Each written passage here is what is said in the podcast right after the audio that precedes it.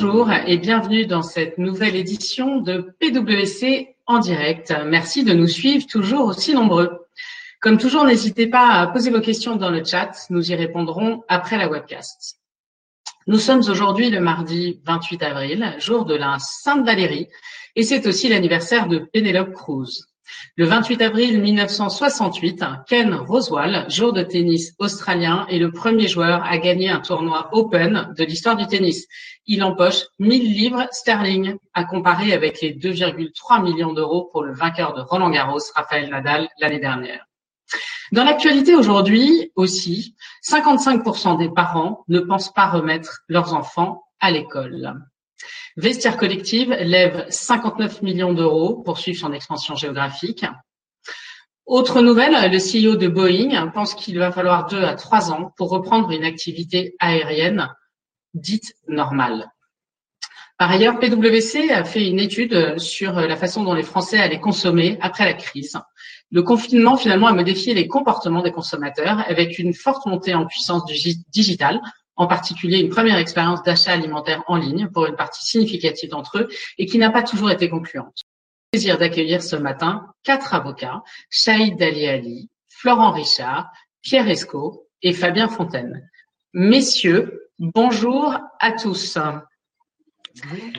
Bonjour. Une, bonjour. une première question pour toi, Florent, peut-être. Pourquoi parler de prix de transfert pendant la crise du Covid? Alors bonjour à tous. Moi j'ai l'habitude de dire que pour faire simple, faire des prix de transfert, c'est répartir des profits consolidés euh, entre les différentes filiales et les différents états d'implantation d'un groupe. Or, euh, bah, le Covid va avoir pour effet de faire fondre ces profits consolidés, voire de les transformer en pertes.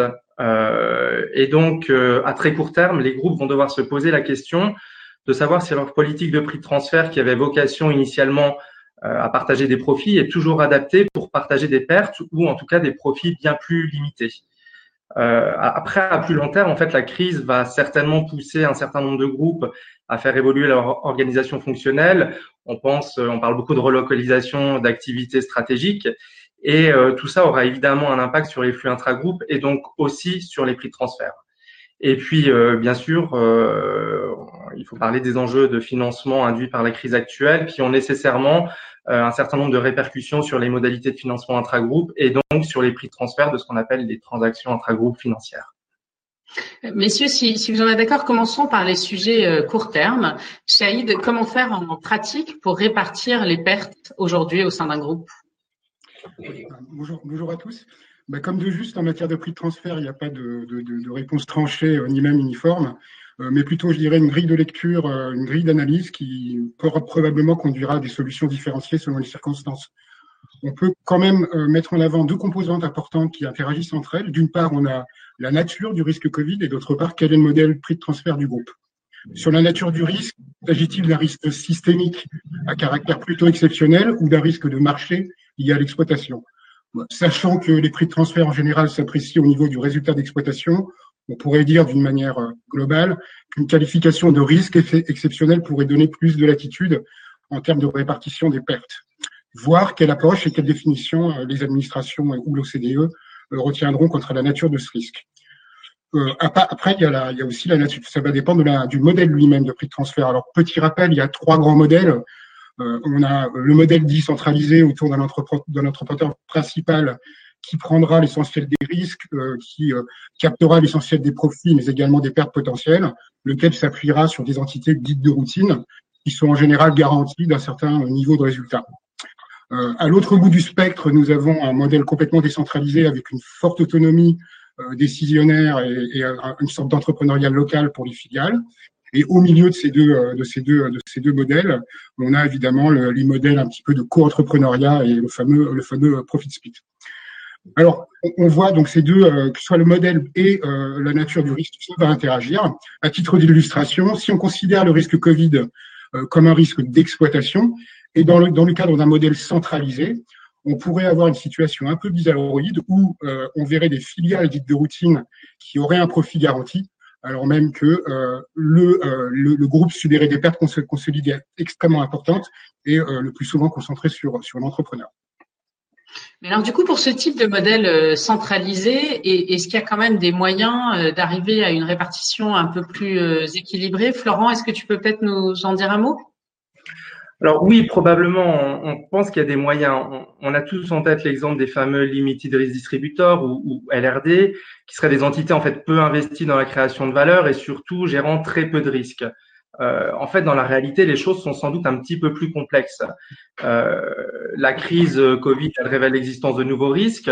Euh, Shahid parlait tout à l'heure d'un risque potentiellement systémique ou plus prosaïquement d'un risque sanitaire, en tout cas qui n'a pas été anticipé en tant que tel. Euh, or, il n'est pas du tout évident que la gestion de ce risque soit systématiquement et intégralement réalisée au niveau de l'entrepreneur central. Euh, on peut avoir dans certaines filiales locales des managers qui euh, sont très impliqués ou partiellement impliqués dans la décision de fermer tel ou tel magasin, de mettre du personnel en chômage technique, de demander le bénéfice d'une mesure gouvernementale locale, de procéder à des licenciements faute d'activité locale suffisante, de réduire les dépenses, de suspendre des contrats avec des fournisseurs locaux. En tout cas, si tel est le cas, ça signifie que finalement la filiale, même si elle était qualifiée de LRD, elle ne se comporte pas de facto comme une simple entité purement routinière en dehors de toute gestion de risque. Et, finalement, s'il s'avère qu'on a ce, type de, de, gestion de risque dans des entités locales, alors pour le groupe, euh, c'est très important de pouvoir en garder des éléments de preuve. Ça peut être euh, des emails, en tout cas toute trace écrite de décision locale quant à la fermeture de telle ou telle boutique ou de la mise en chômage partiel de personnel, des minutes de codir local, etc. En, tout cas, tous ces, ces, ces éléments de preuve euh, pourront permettre a posteriori de justifier euh, en cas de contrôle fiscal le fait d'avoir attribué à la, à la filiale qu'on qualifiait euh, historiquement de routinière une marge moins importante une Florent doit avoir un problème technique. Donc du coup, euh, peut-être on, va parler en premier lieu des modèles euh, moins euh, centralisés. Et peut-être Shahid, tu peux nous dire un mot sur ces modèles-là et puis on reviendra après sur les comparables. Ouais. Donc en effet, on, l'avait dit, hein, on, a, on, a, le modèle, les modèles, les modèles centralisés. Florent nous, reviendra là-dessus. On a les modèles décentralisés qui sont de deux ordres. On a le, le modèle, on va dire vraiment complètement décentralisé, qui est l'entrepreneuriat local, c'est-à-dire que chaque filiale euh, sur son territoire va disposer d'une autonomie de gestion, d'un pouvoir de décision euh, euh, certain. et donc là, il n'y a pas trop d'impact, j'imagine, sur une une, réallocation directe des risques. Chacun va supporter son son risque Covid localement, ce qui n'exclut pas des discussions autour de certaines charges intra-groupes. qui, sont, qui ne consistent pas dans une allocation directe, directe de risque. Je pense que Pierre reviendra sur le sujet. On pourra se poser des questions sur la légitimité des redevances ou des management fees. Sur l'autre modèle euh, décentralisé, qui est le modèle du co-entrepreneuriat, donc qui est, connu sur le, modèle du partage des profits, profit split, euh, bon, outre le fait que euh, toutes les administrations ne sont pas, je pense, euh, prêtes à accepter des allocations massives de, de, de pertes, même si cela découle, je dirais naturellement, de ce type de méthode, on pourra se poser des questions et s'interroger sur les modalités de répartition, notamment quelle granularité dans la mutualisation des pertes. Euh, par exemple, est-ce qu'on doit vraiment, vraiment partager l'intégralité euh, de la perte globale consolidée? Doit-on euh, doit aller plus, plus dans une granularité plus forte au niveau des zones géographiques voire une pondération par pays, parce qu'on voit bien, les pays, les zones géographiques sont, sont différemment touchées. Doit-on aussi faire une, faire une, une, une, une distinction, une granularité sur les, les différentes BU et les différents secteurs d'activité? Donc, tout ce genre de questions devra être posé dans le cadre euh, d'un d'une méthode ou d'une approche profit split, même si encore une fois, on aurait un premier réflexe qui se dirait profit split égale euh, de facto euh, partage des pertes s'il y en a, donc on se pose pas la question et on, alloue ça de manière globale. Peut-être pas, encore une fois, peut-être qu'un affinement ou un, ou un, raffinement de l'approche devra être fait et devra être documenté pour, pour une meilleure défense auprès des administrations. Merci beaucoup. Du coup, Florent, peut-être si, si, tu peux reprendre sur la partie, euh, euh, parce que tu, tu, finissais ton intervention sur le sujet des comparables. Euh, Est-ce que ça, ça, suffit de se référer aux comparables dans cette période? Alors, traditionnellement, on considère que la marge nette d'une entité de routine doit se situer à l'intérieur de ce qu'on appelle l'intervalle interquartile, euh, des marges dégagées par un échantillon de sociétés comparables indépendantes. Donc ici, première remarque, on peut déjà, en principe, sans grand risque, se placer au niveau de la borne basse de l'intervalle. Après, la plupart du temps, ça suffira pas à partager des pertes parce que les intervalles interquartiles, ils sont généralement positifs.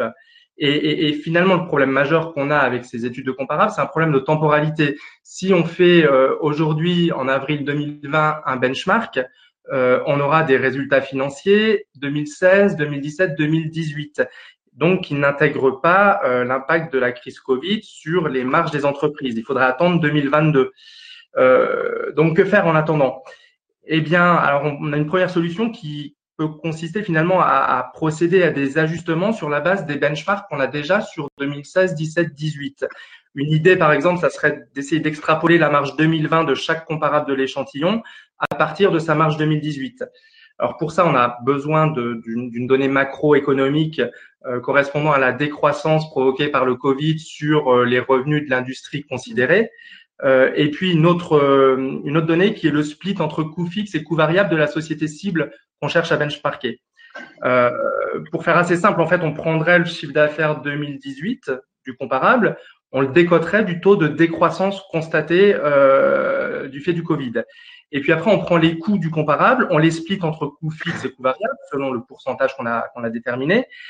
Au coût variable, on applique la même décote que celle qu'on applique au, chiffre d'affaires.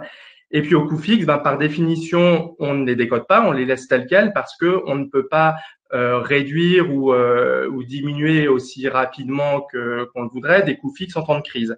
Résultat, on obtient une marge théorique, une marge nette qui prend en compte une estimation de l'impact Covid et qui nécessairement sera plus basse que la marge 2018. Euh, Alors après, on a aussi bien entendu d'autres solutions qui peuvent être envisagées.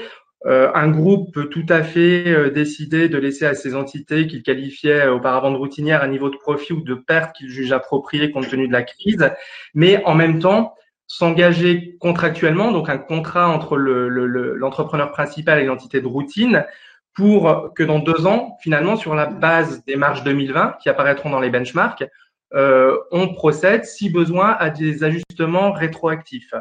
Euh, bien sûr, si on, si on va dans, dans, dans, ce sens-là, il est absolument capital de bien contractualiser les choses entre les entités du groupe. Et puis, il faut aussi vérifier que de tels ajustements a posteriori, donc deux ans après, sont possibles euh, au regard de la législation euh, des pays concernés. Parce que du coup, on, vient de parler de plusieurs options, hein, de plusieurs changements possibles dans, la façon dont on peut fixer les prix de transfert euh, en ce moment. Euh, j'imagine que se pose la question de la formalisation pour garder trace finalement comment est-ce qu'on a, on a opéré ces changements. Euh, Pierre, est-ce que je peux te laisser nous en dire un peu plus? Alors en effet, s'il est décidé de modifier la, la politique de prix de transfert, il est fortement recommandé de le refléter dans les contrats existants. il convient dans un premier temps de vérifier si le contrat considéré prévoit une clause de force majeure et s'il est possible d'amender provisoirement le contrat. Même si le contrat ne le prévoit pas, il est probable que euh, des parties indépendantes chercheraient à le renégocier et se pose donc en toute hypothèse la question de son adaptation. Une application littérale d'un contrat qui aboutirait à des prix de transfert contestables dans le contexte de crise euh, entraînerait en effet un risque de redressement. Le même type de question se pose pour les accords préalables en matière de prix transfert qui contractualisent sur une certaine durée une répartition des profits intragroupes.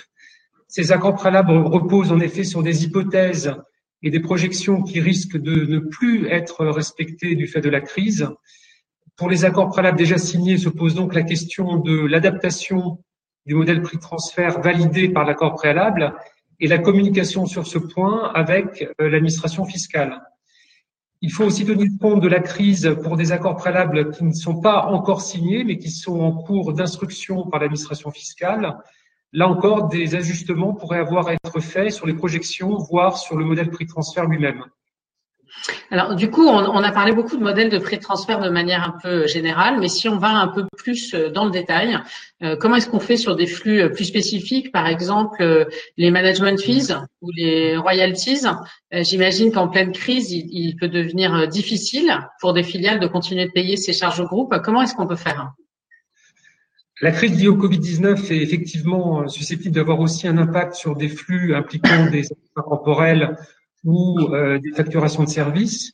Donc, prenons d'abord le cas des, redevances. Donc, pour une licence d'actifs incorporels rémunérés au pourcentage du chiffre d'affaires, il y aurait en premier lieu une incidence mécanique résultant de la baisse du chiffre d'affaires et donc de l'assiette des redevances. Dans le cas où, malgré cette baisse, le licencié aurait des difficultés de trésorerie pour payer les redevances, le donneur de licence pourrait consentir à un différé de paiement. Mais au-delà des questions de trésorerie, euh, si les redevances se traduisent par une forte dégradation de la rentabilité du licencié, voire par des pertes, se poserait la question d'un aménagement provisoire des prix de transfert. Cet aménagement pourrait prendre la forme d'un ajustement à la baisse du taux de redevance, en positionnant par exemple le taux dans le bas d'une fourchette de pleine concurrence qui a été établie sur la base de comparables. On pourrait aussi plafonner les redevances de manière à assurer aux licenciés un niveau de rentabilité minimal prédéfini. Ceci amènerait en pratique à ne pas facturer de redevances si ce seuil de rentabilité minimale n'est pas atteint.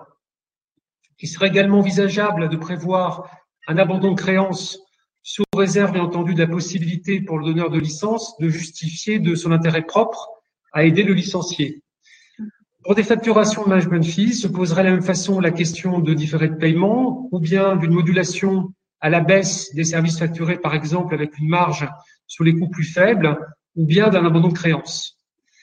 Ces différents aménagements des redevances ou des management fees devraient bien entendu faire l'objet d'une formalisation contractuelle, comme nous l'avons précédemment mentionné de manière générale.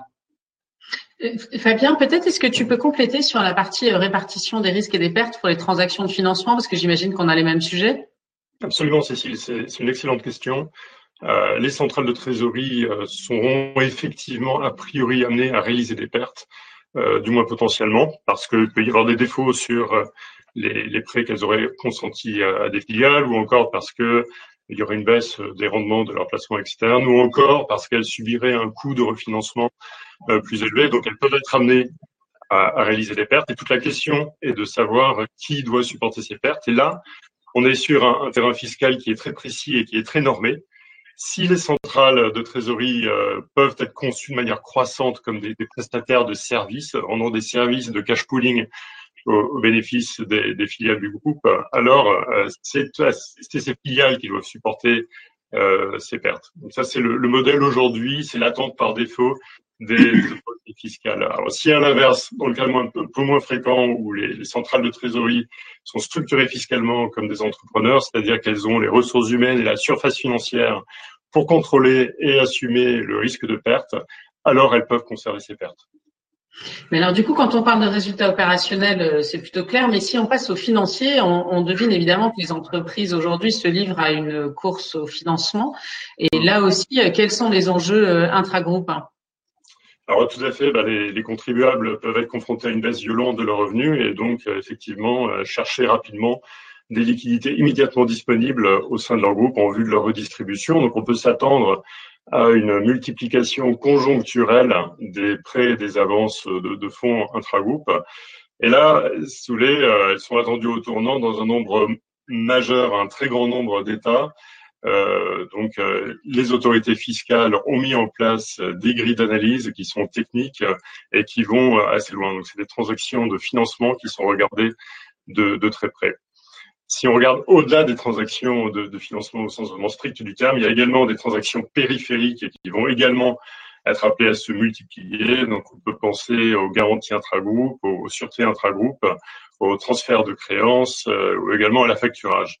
Alors, toutes ces transactions euh, financières au sens strict ou au sens euh, large du terme euh, sont regardés de près. Et le regard de l'administration, c'est crucial de le comprendre, c'est un regard qui est proprement fiscal, qui n'est pas nécessairement celui des trésoriers d'entreprise euh, ou des marchés. Il y a une approche euh, fiscale très spécifique, propre, euh, qui va porter sur des concepts proprement fiscaux de support parental implicite, de sûreté intragroupe, de traitement de pré-miroir, d'acceptabilité de, de, comparables euh, obligataires, de convertibilité d'obligations, d'absence d'intérêt groupe et, et, tous ces éléments fiscaux, finalement, il est très prudent de les anticiper dans la mise en place de, de ces financements intragroupes de, de crise.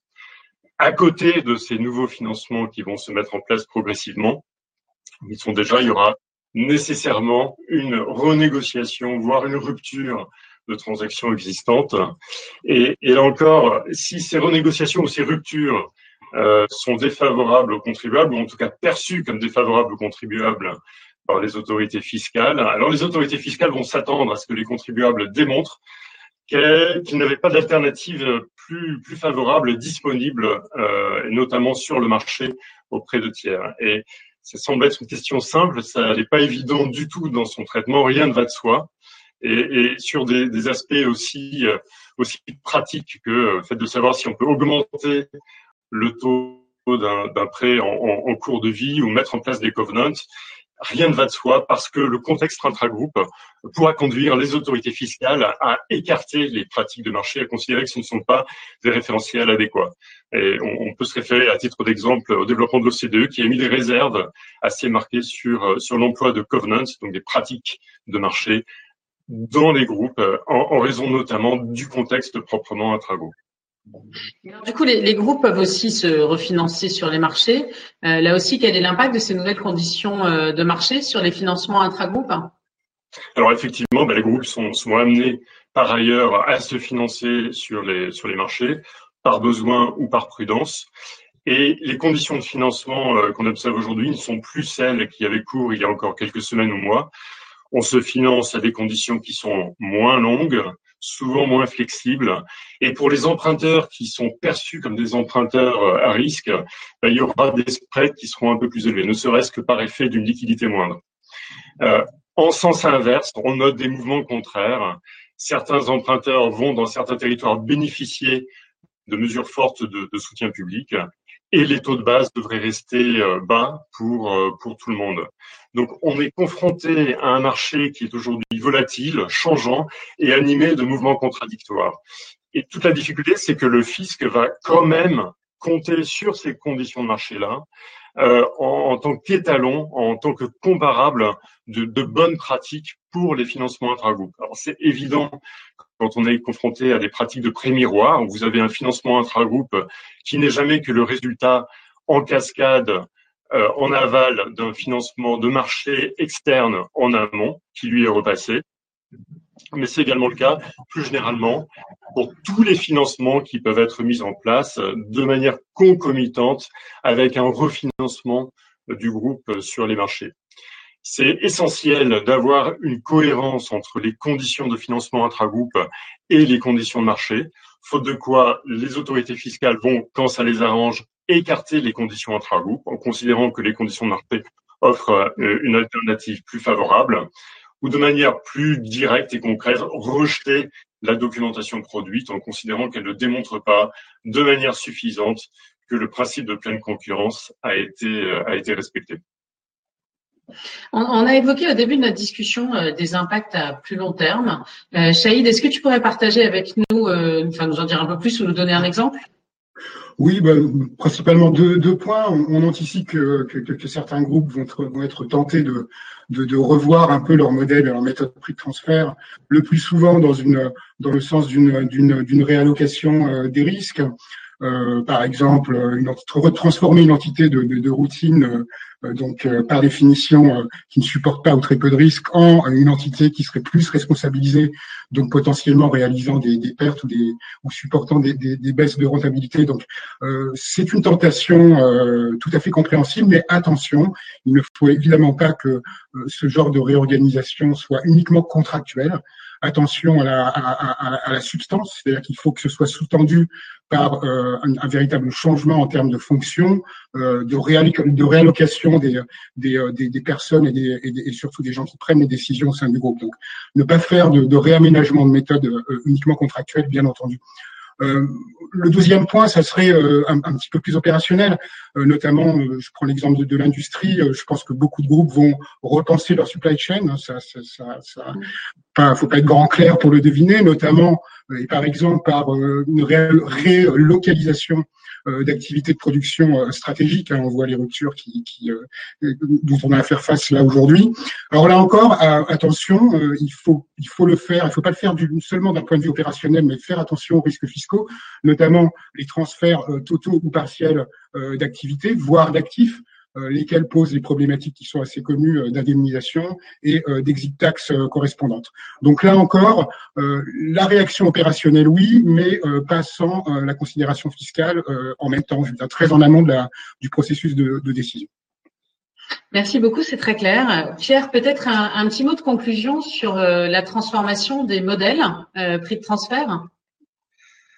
Euh, oui, donc en conclusion, je dirais que la crise du, du Covid-19 pour avoir des effets de plus long terme euh, sur l'organisation des groupes, avec, euh, comme euh, vient d'expliquer, une moindre centralisation de certaines fonctions du groupe et corrélativement une plus grande autonomie des entités locales. Cela se traduirait par des modèles de prix transfert qui seraient moins centralisés, donc, on éviterait les, les, travers des modèles centraux qui aboutissent, euh, comme nous l'avons expliqué au début de cette présentation, une répartition déséquilibrée des résultats du groupe. Euh, en situation de crise en particulier, ces modèles centraux concentrent toutes les pertes au niveau d'une seule entité. Et les travaux de l'OCDE avec euh, Pilar One vont également dans ce sens, puisqu'il s'agit là encore de mieux répartir les résultats du groupe au profit d'entités locales. Et de ce point de vue, euh, et ce sera le, mot de la fin, la, crise du Covid-19 aurait un, effet d'accélérateur vis-à-vis d'un mouvement euh, qui existe déjà de rééquilibrage de la répartition des profits au sein des groupes. Merci beaucoup. Euh, un grand merci à tous les quatre d'être venus euh, partager euh, tous ces sujets autour des prix de transfert. inutile de vous dire à ceux qui nous écoutent que nos experts sont à votre disposition pour répondre à, pour répondre à toute éventuelle question que vous auriez. pour ma part, je vous propose de répondre à l'enquête de satisfaction pour que nous puissions nous améliorer sans cesse sur ce format. je vous remercie beaucoup pour votre attention et je vous donne rendez-vous demain pour parler de l'impact de la crise sur le MNA et jeudi pour parler de déconfinement et comment gérer ces équipes. Il me reste à vous souhaiter une très belle journée et vous dire à très bientôt sur PwC en direct.